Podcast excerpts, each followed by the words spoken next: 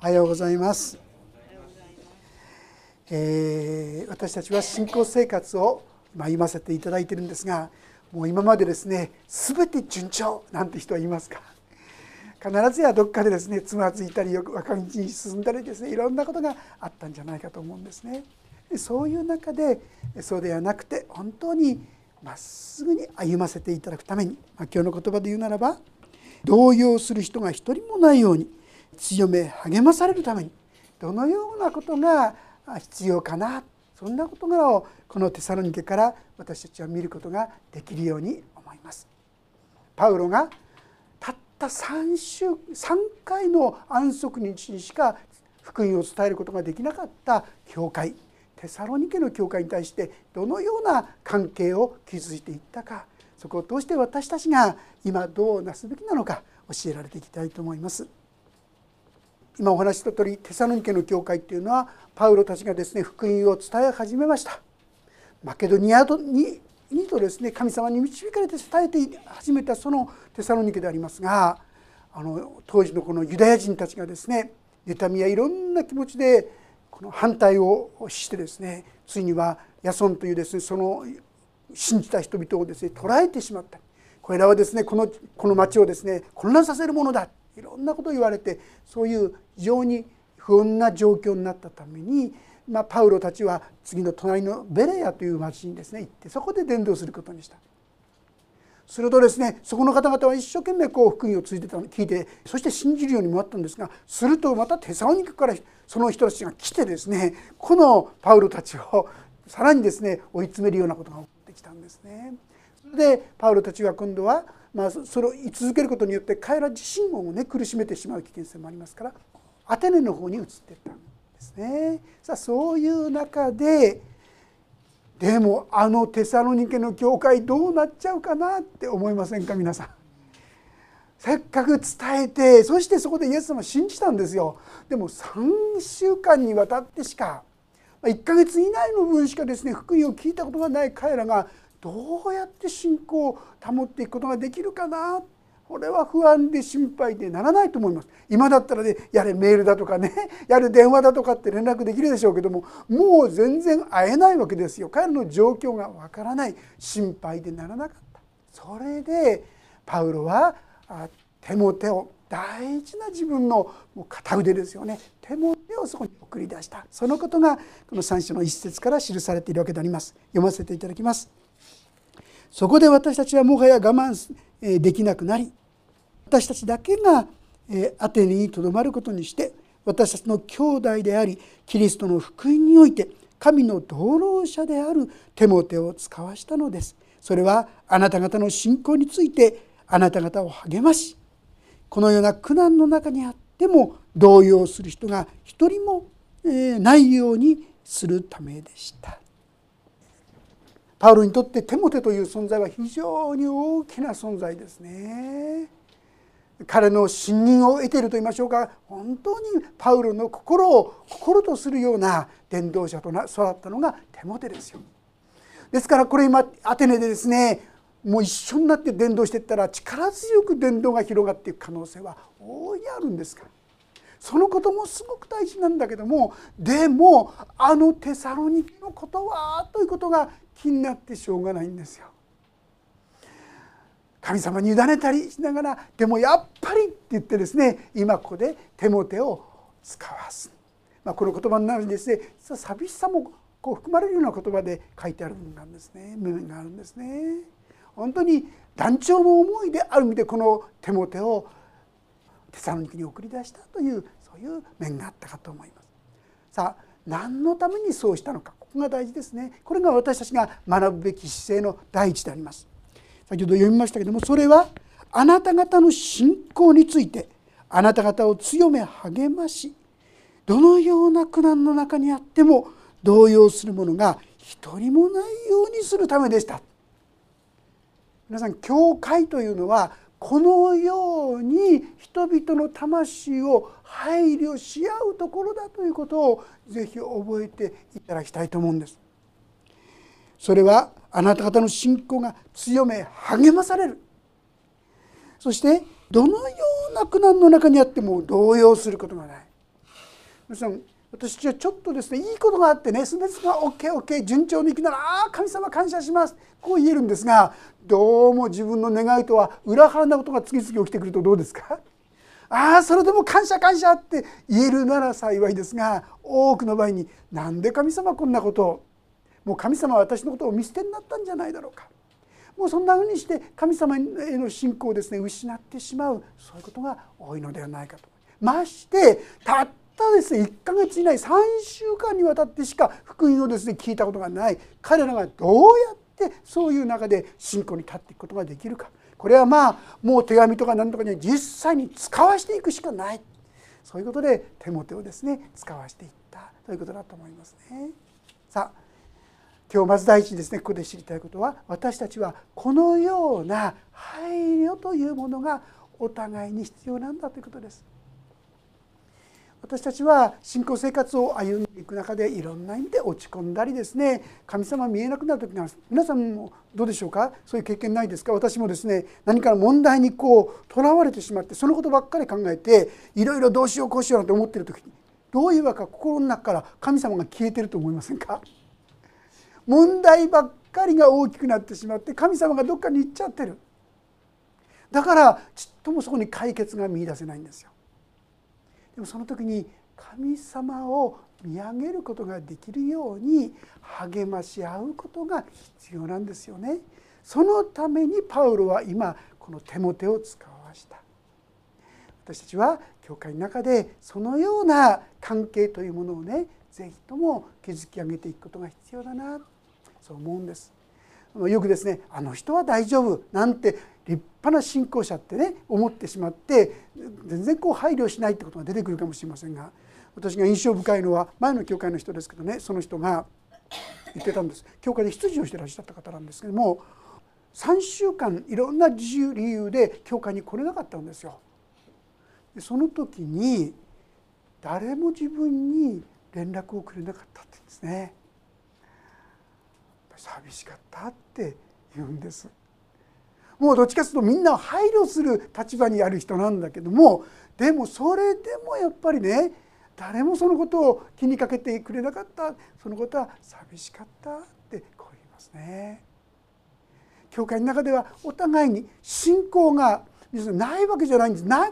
ないわけじゃなくても問題や困難の中にある時に皆さんもそうでしょ？その瞬間神様消えてるでしょ？消えてるからそこにですね神様にある解決ができないんですよ。でもうぐるぐるぐるぐる堂々巡りでしちゃってしまってもう光が見えない希望が見えなくなってそんな時にいやでも神様にはできるはずだよね。こんな一言でもいいかもしれませんね。励ましがある。昔ですねあのルルタルテルーテルって分かりますね。ルタ宗教改革をしたあの人はですねどっちかっていうとあの落ち込みやすい人だったそうですよ。ご存知ですか？でその時ですねまあ、いろんな何があったか分かりませんがある時に奥さんがその時に喪服を着てルターの前に出てきたって言うんですね。でそれで「おいどうしたんだ？誰か亡くなったのか?」って言われた時にですね「ええあなたの神様が」って言われたそうです、ね。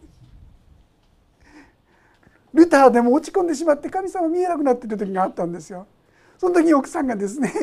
喪服着て「あなたの神様死んじゃってないですか?」っていうチャレンジですよね。ウィットに富んだですねそのことでルーテルのハッとですねまた神様に対して思いが向き始めた私たちもそんな励ましによって互いに神様を見上げていけるようにすることが必要だってことなんですよね。アメリカのですねこういろんな統計とかそれますね教会でですね調べてみてアメリカでは大体ですね3週間が一つの3週間さっきの人もそう3週間だったんですけどね3週間教会に来れないとですね気にこう教会が遠くなっていくんだそうですね。ですからもう3週間になるとですね必ず何かのことをそこで教会ではしてたそうですねもう訪問するとか電話をするとか手紙を送るとかそうするとその方々がなかなか教会に離れないでずっと教会に来続けるそれがないとですねどうもスーッと教会実は日本人ですね洗礼受けてる方はそんなに少なくはないんですよ。でも教会に来なくなっちゃってる人がすごく多いんですね。それはやっぱりそういう配慮が弱いからかなと思いますね。ある人は言います。3週間教会に来るとね来ないとねあのどういうわけか入り口がですね玄関がですね急に高くなっていくんだそうですね 敷居が高くなってですね足を踏み入れにくくなっていくんだそうです皆さん。ということで3週間あるいは誰か来て来てないのいろんな人言ったらちょっと声をかける。あれ励まし合う。そんなことが互いに必要かな。ヘブル書の10章の中にですねこんな言葉があるんですね。あの聞いてくだされば結構ですがヘブル書10章25節。ある人々のように一緒に集まることをやめたりしないでかえって励まし合いかの日が近づいているのを見てますますそうしようではありませんか。私はそのようにお互いにこれはですね今言ったようにお互いになんですね。実はですねこのテサロニケのこの7節のところにこう書いてありますよ。このようなわけで兄弟たち私たちはあらゆる苦しみと困難の中にもあなた方のことではその信仰によって慰めを受けました。パウロという人物はですねもう誰からも慰めなんか必要ない。もう神様と自分だけでしっかり立ってる人。だって彼はですね5回も鞭打たれた泥棒の難年の名前いろんな苦しみをですね死にそうになったことも何回もあるようなそんなパウロでもしっかり神様に従い神様を喜び多くの人に福音を伝えるもうこんな人は人の励ましなんか必要ないでしょうと思うかもしれませんがパウロも励まされが出るって言うんですね。あるいはですねピレモンの書の中でも彼はこのピレモンによって私は励まされたって書いてますよ。お互いになんですお互いにそのような励ましが必要これが教会の生き方歩み方なんだということなんですね。でもねでも一番大事なのは今日のテーマは真の慰め真の励ましというですねそういうタイトルにさせていただきましたけども実はですね私たちはこの次のところにこういう言葉を見ます先ほどの動揺するものが一人もないようにするためです次のところからですがあなた方自身が知っている通り私たちはこのような苦難に遭うように定められているのです。あなた方のここのところにいた時私たちは苦難に遭うようになると前もって言っておいたのですがそれがご承知の通り果たして事実となったのです。実はですね私たちは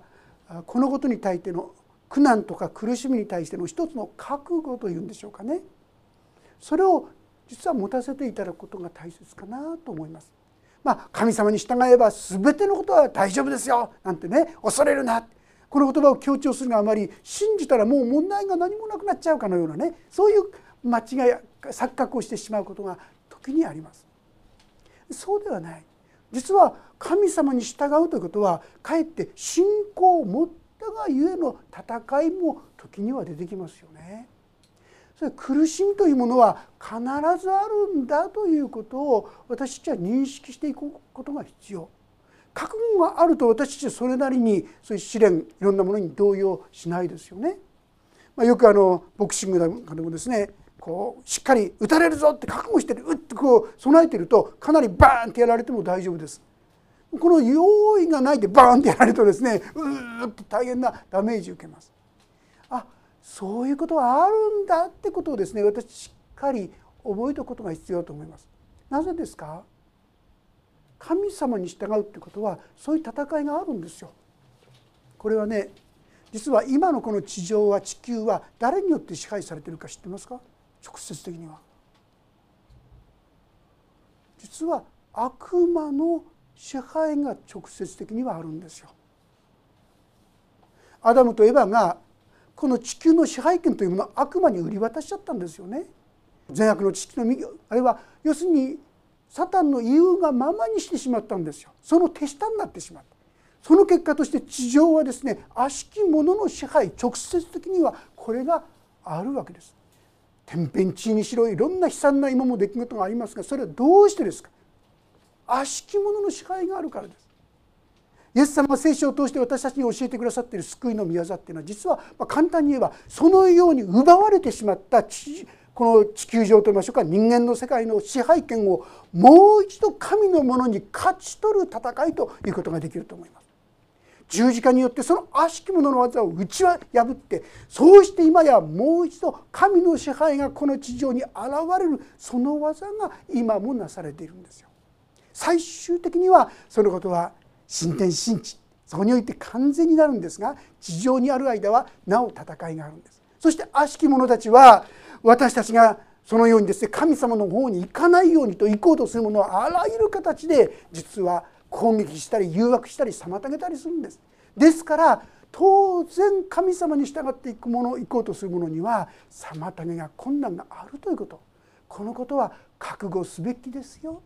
しかしイエス様は言いましたね。しかし私は世に勝ったのです。それを超えて最終的には本当の勝利があるんですよ。私はここをしっかり握って勝利をですね本当に喜んで感謝していくものでありたいと思います。さあそのためにですね一つの御言葉第一ペテロ5章の8節。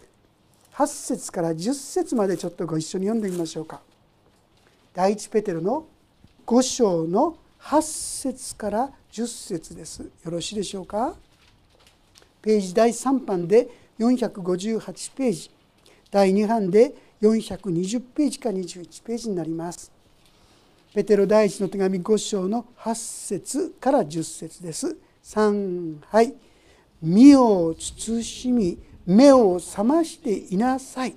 あなたの敵である悪魔が吠えたける獅子のように食い尽くすべきものを探し求めながら歩き回っています。固く信仰に立ってこの悪魔に立ち向かいなさい。ご承知のように世にあるあなた方の兄弟である人々は同じ苦しみを通ってきたのです。あらゆる恵みに満ちた神。すなわちあなた方をキリストにあってその永遠の栄光の中に招き入れてくださった神ご自身があなた方をしばらくの苦しみの後で完全にし固く立たせ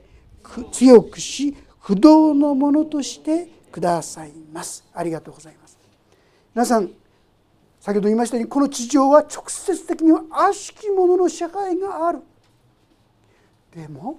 固く信仰に立ってその悪魔に戦えって言うんです。どうしてですか？実はね信仰が働くところにはこの悪魔の支配が解かれるんですよ。まあ、ちょうどですねオゾンホールのようにと言いましょうか。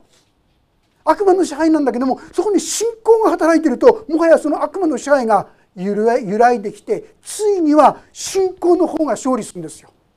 私は世に勝ったのですありますが信仰に固く立っていますとついにはそっちの方が勝利する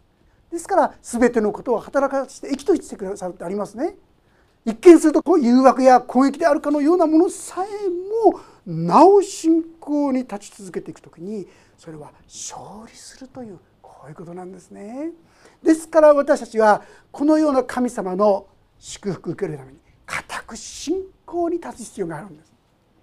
私が惑わされない秘訣はこの固く信仰に立つということですよね。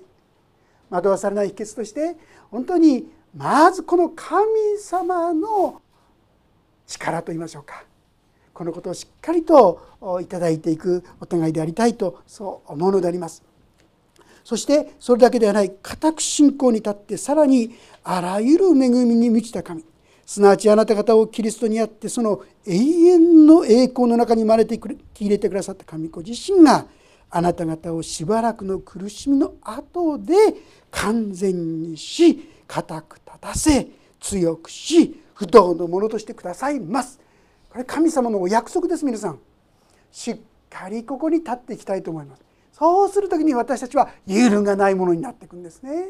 表面的には攻撃があるかのような時でも神様にあって私たちはこれに打ち勝っていくことができる。この神様の真の励ましと真の励ましをこの力をですねしっかりと身につけていきたいと思います。さあそういうわけで今あなた方は苦しみがあるがこのことを受け取るならそしてさらにその後にある勝利を見渡すならばあなた方はこれによって惑わされることはないよこう言ってくださっているわけであります。そして5節そういうわけで私もあれ以上は我慢できずまた誘惑者があなた方を誘惑して私の労苦が無駄になるようなことがあってはいけないと思ってあなた方の信仰を知るために彼を使わしたのです。まあねそうは言いながらそれが事実であるんだけどもたった3週間しかですね福音を聞いたものがないものがそんな信仰に立っていられるだろうかこれは心配ですよね不安ですよねでそういうことで実際にこの手もてをですね片腕のこの手もてを使わしたとこういうわけですね。犠牲を払ってこのような配慮愛の配慮をですねパウロはしたわけであります。するとどうでしょう？6節ところが今手もてがあなた方のところから私たちのもとに帰ってきてあなた方の信仰と愛について良い知らせをもたらしてくださいくれました。またあなた方がいつも私たちのことを親切に考えていて私たちがあなた方に会いたいと思うようにあなた方もしきりに私たちに会いたがっていることを知らせてくれました。このようなわけで兄弟たち私たちはあらゆる苦しみと困難のうちにもあなた方のことではその信仰によって慰めを受けましたとこう告白しているんですね。本当に心配で心配でもしかしたらですね特にユダヤ人たちがあんなパウロたちはおかしいんだといろんな言葉を言ってるんですね。あるいはですね先ほどこの動揺するって言葉の中にはですねおべっかいを使うみたいな言葉があるんですよ。甘い言葉で騙されて誠の神様への信仰から離らされてですねいるものもいるかもしれない揺るがされているものもいるかもしれない。とても心配したんですけども実は彼らの信仰が非常に純粋な。一生の時に学んだように彼らの愛はですね愛のローク。また希望の忍耐。本当に理想的な信仰者として彼らが育っていたってことを聞いたんですよ。皆さんこのことのゆえにパウロは私はあなた方のことでその信仰によって慰めを受けましたってあるんです。私たちは自分がしっかりと信仰に立っているということがクリスチャン同士の励ましになるって知ってますか？自分がしっかりと立っている時に「えー、あの人そうなんだ頑張ってんだ」これは大きな励ましパオロも励ますそういうものである私はそういう意味で自らが信仰にしっかりと立っていくものとなっていきたいと思いますしまたお互いにそのように配慮し合うものになっていきたいそう思うんですね。その時に互いに励まし合う信仰が育っていくということなんですね。そしてパウルとしてはですね正直言いますと彼らの言うなりになってしまったらどうなるでしょう。あのパウルなんてのはおかしいんだよ。もしかしたらテモテを使わしてもテモテに対してですねひどいことをするかもしれないですよね。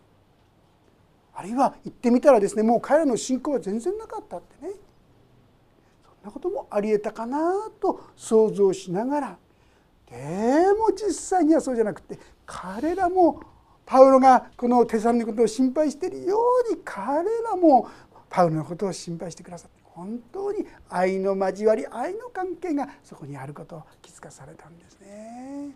私たちもこのような関係をですね共に築き合っていきたい一人の人が弱っているならば本当にその人のためにですね何かを本当に小さなことをさせていただく自分ができることをさせていただくお互いにそのようなことができる時に本当の理想的な教会になっていくことができる。こういうことですよね。前にもお話ししましたね。例えばあるとても大きな悲しみを通った人がですね同じ苦しみを通った人に実はその苦しみが分かるからこそ何にも言葉に言えないでただ花一本持って行ってそしてその花をその人に差し出してそして涙とともにそれを差し出した。後で言った言葉がそれが何よりもの自分への励ましであった。本当にできることやったことで言えば花一本持っていったことでもお互いにそのできることをし合っていく。いやいや私はそんなことできないですよ。もう自分のことが精一杯ですよ。そういう方。そうではない。だからこそその自分の目に入る人のために何か一歩踏み出すことができたらなんと幸いでしょうか。それこそが実は励ますこと。パウロの言葉で言うならばあなた方が主にあって固く立っていてくれるなら私は今生きがいがありますなんてですね。私たちはそのように歩むことがパウロに生きがいを与えるほどのものだっていうんですね。そのように共に歩んでいくことができたらなんと幸いでしょうか。でも私たちはですねとは言いながら自分にはそんな力がないよという方今度はですねペテロの手紙の第一一章の22節というところも開けてみていただけるでしょうか一章の22節であります。2223をご一緒にまた読んでみましょうか。ペテの手紙の第一一章の2223です。お読みしましょう。3はい。あなた方は真理に従うことによって魂を清め偽りのない兄弟愛を抱くようになったのですから互いに心から熱く愛し合いなさい。あなた方が新しく生まれたのは朽ちる種からではなく朽ちない種からであり生けるいつまでも変わることのない神の言葉によるのです。実は私たちが真理の言葉に従う。要するに聖書の言葉に従う。それは一見億劫に思る。それは無理なこと。それは苦しいことって考えるかもしれませんがそうではなくてそのことに関してできることを一歩踏み出すんですよ。例えばそんな人のためにお世話できませんっていう方。それを人に言うんじゃなくて神に言い始めるわけですよね。そうすると神様から本物の兄弟愛が注がれ始めるっていうんです。受けるばかりではなくて受けるよりも与えるが幸いない。与える一歩踏み出す時に神様からのそういう力が与えられていくんだ。こういうんですね。以前シークレットサンタのお話ししたことがありますよね。クリスマスの時ですね。いつも苦しそうな人困ってそうな人に20ドル札をプレゼントをするんですが彼はですねなんと失業してる時に それをしたんですね。そしてその時には失業してにもかかわらず銀行から預金を下ろしてきて そしてなおいろんな人にあげてったんです。どうしてだか分かりますか皆さん。その最初の人にですねあげた時に本当に苦しそうだったその人の顔がパーッと明るい顔になったんですよ。そしたらもっとしたくなったんですね。そして彼は全部与えてしまった。そしたら神様ももっと彼を恵んでくださったようですね。一生の間に1億8,000万つったでしょうかね。そのようにして差し与え続けることができたってこう言うんですけどもそれは与える喜び真理に従うゆえに受ける神の恵みを味わったからではないでしょうかね。私たちも小さな一歩あの人のためにこの人のためにはがきを一つ書く。電話を一つちょっとかける。そのようにしてお互いを励まし合ったり支え合っていく時になんとこちらが恵まれていく。これが聖書の世界なんですね。神様の世界なんです。私たちは受ける私は与えられることを一度求めるんですが受けるよりも与える方が幸いです。与える人は神様から与えられるんです。人に求めるとどうなるか。皆さん神様からのものはストップするんですよ。人に求めちゃってるからサイクルが反対になっちゃうんですね。与えると神様から来るんです。この幸いに生きるものとなっていくことができたらなそう思いますね。テサロニケの中ではこうですか言っています。このようにして私たちの神の見舞いにあってあなた方の心で喜んでいる私のこの全ての喜びのために神にどんな感謝をすれたらいいのでしょうか。もうですね手も手のことを聞いたらもうパウロたちも嬉しくって嬉しくって何してこれこもうこう使えたらいいんだろうかどうしてねもう心が愛で満たされていくんですよね。そして何としても私はあなた方の顔を見たい信仰の不足を補いたいと昼も夜も熱心に祈っているこういう生き方が可能になるわけであります。前にこれもお話しましたねクリスマスイブの時にですね一人の女性がですね鳩場にいたんです。もうそれはクリスマスイブですからもうどこもどこもクリスマスの音楽でいっぱいです。もうそんな音楽聴きたくない。彼女フィアンセが亡くなってしまったんですね。で鳩場で一人ですね佇んでいるとそこに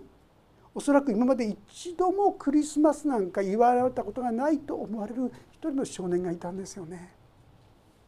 その人に目が留まってそしてクリスマス祝ったことがある自分ができるもので何かしてあげたいっていう気持ちになったんですね。そして彼にですねプリセス的なプレゼントをあげて一日彼と一緒に過ごしたらなんとその日は本当に彼女自身がもうずっとそのフィアンセが亡くなって以来うつうつとした日々しかなかった彼女がとっても明るい本当に喜びのあるそういう一日を過ごすことができたんですよね。私たちは送るよりも与える中で神様の恵みに預かっていきたいお互いにこのような恵みの世界に共に生かされていけたら幸いだなそんなふうに思います。星野富弘さんの本がですね最新版が出たんですけどねその中にあったテーマがですねこういうテーマのものがありましたね。あの時から空が変わったっていうんですけどね。彼は同じ寮にいた米谷さん。実はその人進学校私と同じ進学校にですね知っている方なんですけども米谷先生っていうその先生がですね星野富さんのところに訪問したんです。実はそれまで同じ寮にいたんです。でそこで彼は怪我あの大変な脊椎損傷を起こしてね。それであの病院に行ってで彼はその時は進学生でした。わざわざ東京から彼のとこまで来てそしてずっと祈ってくれた。でその時から空の色が変わったっていうんですね。なんだかわからないけどその今でずっと見ていたかりんその時の自分の関わりようはをそのかりんの絵でですね表しているようなんですけどね。彼にできた一歩その一歩が大きくこの星の富蔵の心を変えてったんですね。空の色が変わったって。私たちもそのようなお互いに配慮し合えるようなそんな交わりができたら幸いだな。それが教会だな。私にそんな愛はないもとない。でもそのことを祈りに変えていく時にもしかしたら小さな一歩がその人のために一言祈ることができるようになるかもしれない。何か助けることができるかもしれない。その中で本当にこのパウロとテサヌケの教会のような交わりが関係ができていくのではないか。私もぜひそんな関係を築き上げていく教会となっていけたらそう願っていません。お祈りをいたしましょう。天のお父様私たちには愛がありませんしまた困難にすぐにめげてしまうそんな者たちでございます。でも主よあなたはそんな私のために互いに励まし合いなさいとそう言ってくださることありがとうございます。イエス様は私のために何の責任もなかったのに自らそのとてつもない悲しみと苦しみの世界に飛び込んできてくださいました。そしてその全ての責任を自分の上に置いて私たちを許し私たちを愛する者よと呼びかけてくださることをありがとうございます。神様愛を知らない私たちですがこの愛を知らされた私たちにどうか本物の愛に一歩近づく歩みをさせてください。私たちの教会がそんな教会に一歩近づくことができますようにお願いいたします。そこには大きな犠牲パウロは片腕であった手も手を送り出しました。